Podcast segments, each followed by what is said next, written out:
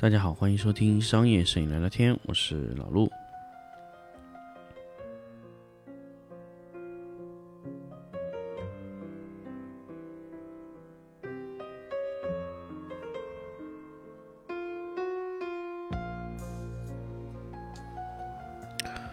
大家好，欢迎收听新的一期商业摄影聊聊天。那么最近的背景音乐呢？因为嗯，随便换了一张，其实也有点怪怪的啊。这个如果大家觉得呃有有差别，我可以在下期再换一些其他的背景音乐，因为我也确实是一直在找不同的音乐去听啊。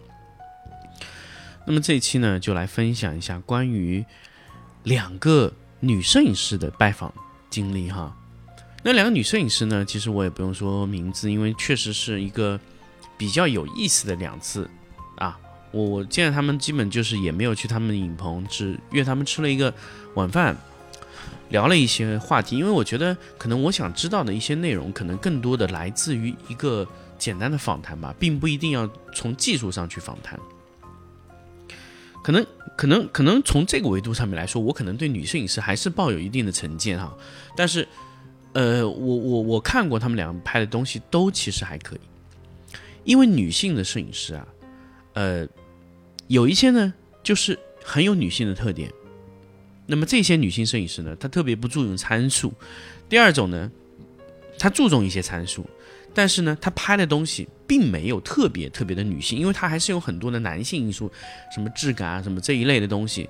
这种商业型的女摄影师，她确实很在意这个，嗯。所以很多时候呢，就是大家也说在哎呦陈曼不懂光线什么，我觉得这个不重要，因为在我所有见到的女摄影师里面来说，她不一定是不懂，因为我们从聊天在深入的过程中，我发现她其实是懂的，但是她不喜欢和你聊这个。就是一个好的摄影师，他有一个很好的优点是什么？就是男性摄影师他需要走到很后面才会明白。你你所有的这些技术，它都是术。一开始以为他觉得术就是道，到后面才发现术和道是两个事情。但是女性摄影师一开始就发现道和术是两个东西，她觉得道就是术。啊，这个是不一样哦。男性理解术是道，那么女性理解道是术。就是女性觉得我把它拍的很有感觉，这是技术；男性觉得我把它拍的很有质感，这是技术，这也是艺术，啊，这个就是反过来理解。所以大家如果我我我道和术术和道的关系，如果你不理解，其实你可以回过去听我一系列的节目。那我现在特别喜欢用道啊术啊这些东西来形容摄影，因为摄影艺术类的美学的东西呢，一定有道和术的东西，不管任何的行业都会存在这个这个情况。那么女性摄影师她一开始的就特别不注重这个术的问题，她首先要保证，哎，这个图片拍出来好看，女性愿意去转发，要美啊，感觉要到位，这然后才考虑说，哎呦，我什么灯光啊，这个特别好，你知道吗？这一种就是特别特别在摄影的早期，女性摄影师可以快速的去掌握一些什么呢？就是可能我们以前理解起来比较困难的东西。但是女性摄影师很快就能掌握了，因为她理解这个东西，啊，所以这个就是女性摄影师的非常强的一个优点，啊，这个是也是我觉得女性摄影师在这个环节里面，啊，需要男性去学习的点，因为男性在一开始就觉得，啊，这个是技术问题，你这个光线怎么样怎么样，你这个灯打的怎么样，重要吗？重要的是怎么样把它放在那里。好看，怎么样拍好看？怎么样拍感觉嗯，感觉很好。技术是来补充你的，所以这么多事情，我想通了很多道理。就是嗯，以前我觉得我去教教一些助手，包括教一些助手的时候，摄影助理啊，我都会说：“哎，你应该这样拍，你应该那样拍，就你应该跟着我这个思路拍。”好，OK，那你拍出来的都是跟你一样的。有意思吗？没有意义。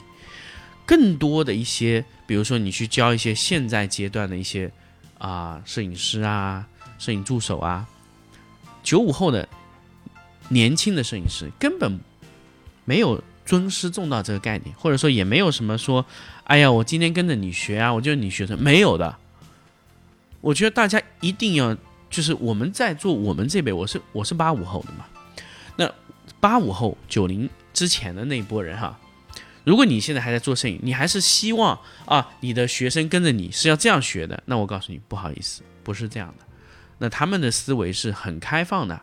就是我今天跟你学，我要用你学的技术来掌握我的东西，但是你不能干涉我想拍什么。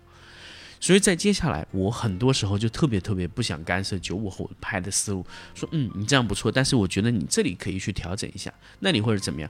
我说的调整，只是觉得你在一些基本的技法上面有一些问题，我只是告诉你，如果你要这么处理，那这样的话处理起来可能会更好一些。长期以后，让他养成一个说，哎，这里就应该这样补，那样那样补，你去把他一些基础的一些，呃，叫什么呢？操作错误的地方改正就可以了。这就是一个九五后你需要跟他沟通的正常的东西。因为九五后觉得你那些术有用吗？我觉得拍好看才重要。你拍的东西如果没有好看，这个底子在那里，如果没有那个风格在那里，哈，不好意思，你已经过时了。就这几年，我也发现，就是有些摄影师拍的特别好，但是他风格已经过时了。那现在是不是这样的图片是真的还能延续下去，或者说真的是这样的图片是你的客户是需要的？我我发现很多时候不是这样的，很多时候客户要的是一个干净清爽的一张图片，但是我们我们给到他的东西就是弄得很复杂，然后客户给到别人的东西就就交出去，是这样吗？我可能我要的不是这样效果，果然这个传播力就不行。因为他忘记了传播力，用数在表达这张图片肯定是有问题的，所以这个时候才需要美术指导啊什么。但是很多时候，我们不得不承认哈，我们八五后这一波人创意几乎已经没有了，就是在美学上的创意，你在执行口上肯定是不如年轻人。所以我觉得合理的认认老，或者说三十五岁以后，因为我快三十五了。三十几岁哈，你你你首先你要会说什么？就是我不行，我不能，我做不到。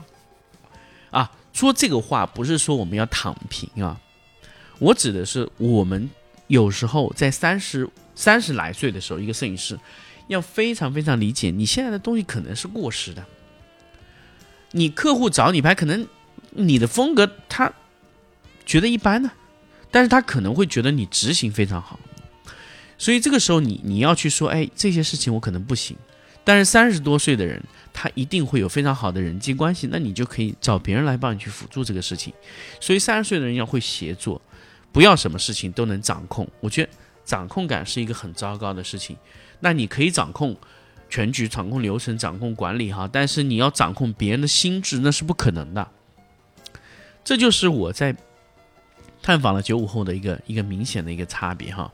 女性摄影师还有什么差别呢？就是她在使用灯的时候，她对灯根本也不重要的关心，她只是觉得会亮，或她觉得光圈不够什么，她只是觉得一些光圈参数。但是你要跟她说，哎，这个光谱不够啊，色温不准确，她根本就不 care。我说了，她不在乎那个，你只要能让她拍出她想要的东西就好了。所以她要的设备简单明了、干脆，而且价格不能太高，是要她能接受的。我后来有问哈，我说，哎，女性摄影师，你们觉得一个为女性设计的灯光，它有必要吗？我得到答案是没有必要。那我后来我问哈，哎，你们在买东西时候，你觉得好看的东西会让你有加分？不会，他在，尤其是他只在他的工具上面，他觉得好看是没有用的。所以这个时候就就让我解解释了为什么这么多年。没有一个摄影器材厂家愿意给女性摄影师照。那第一个可能就是女性的比例比较低，但是比例高了以后呢，那些女性摄影师接触到的灯就是这样的。他们现阶段是没有提出明确的说，我哎我要换一个女性化的这个市场，没有的。我们从探访下来以后发现，并没有这种市场啊。所以女性她可能在现阶段根本不在意她用的工具好不好看，她只在意这个工具能不能用。就像女性买车的时候啊，当然，也许没有这样的车，所以她会买这种这种这种很男性化的车。但是如果说有了呢，也许会有，也许会没有。但对于对于一个这种专业器材的厂家来说，可能他真的不会去冒这个风险去做一个女性化很明显的灯光啊。那这个就是我们在探访女性的摄影师发现的一些啊小小的特点啊。当然，女性摄影师呢，在未来，我认为一定是一个很大的市场。女性摄影师的思维，她在拍图片的时候，我可以很明确的说，很多思维是根本男性看不到的。他在对一一些东西的解读，你就完全不知道。那比如说，未来会有很多伪女性用的产品，那这些东西，男性摄影师在拍起来是非常费劲。那我们说很多东西，它女性用的。产品男性可能根本就不知道是干嘛用的，那么男性摄影师怎么拍呢？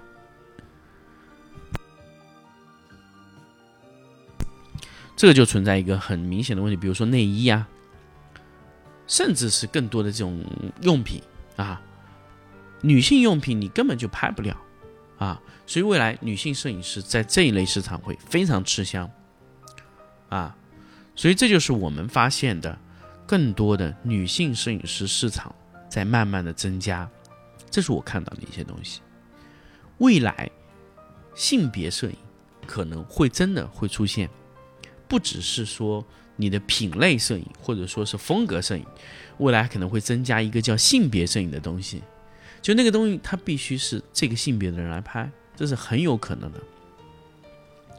就像男模女模一样，摄影师也会分男性女性。以前我们认为摄影师就是摄影师，没有男女之分，默认是男性。未来可能女性、男性摄影师会分开，因为他的对产品的理解思维是完全不同的。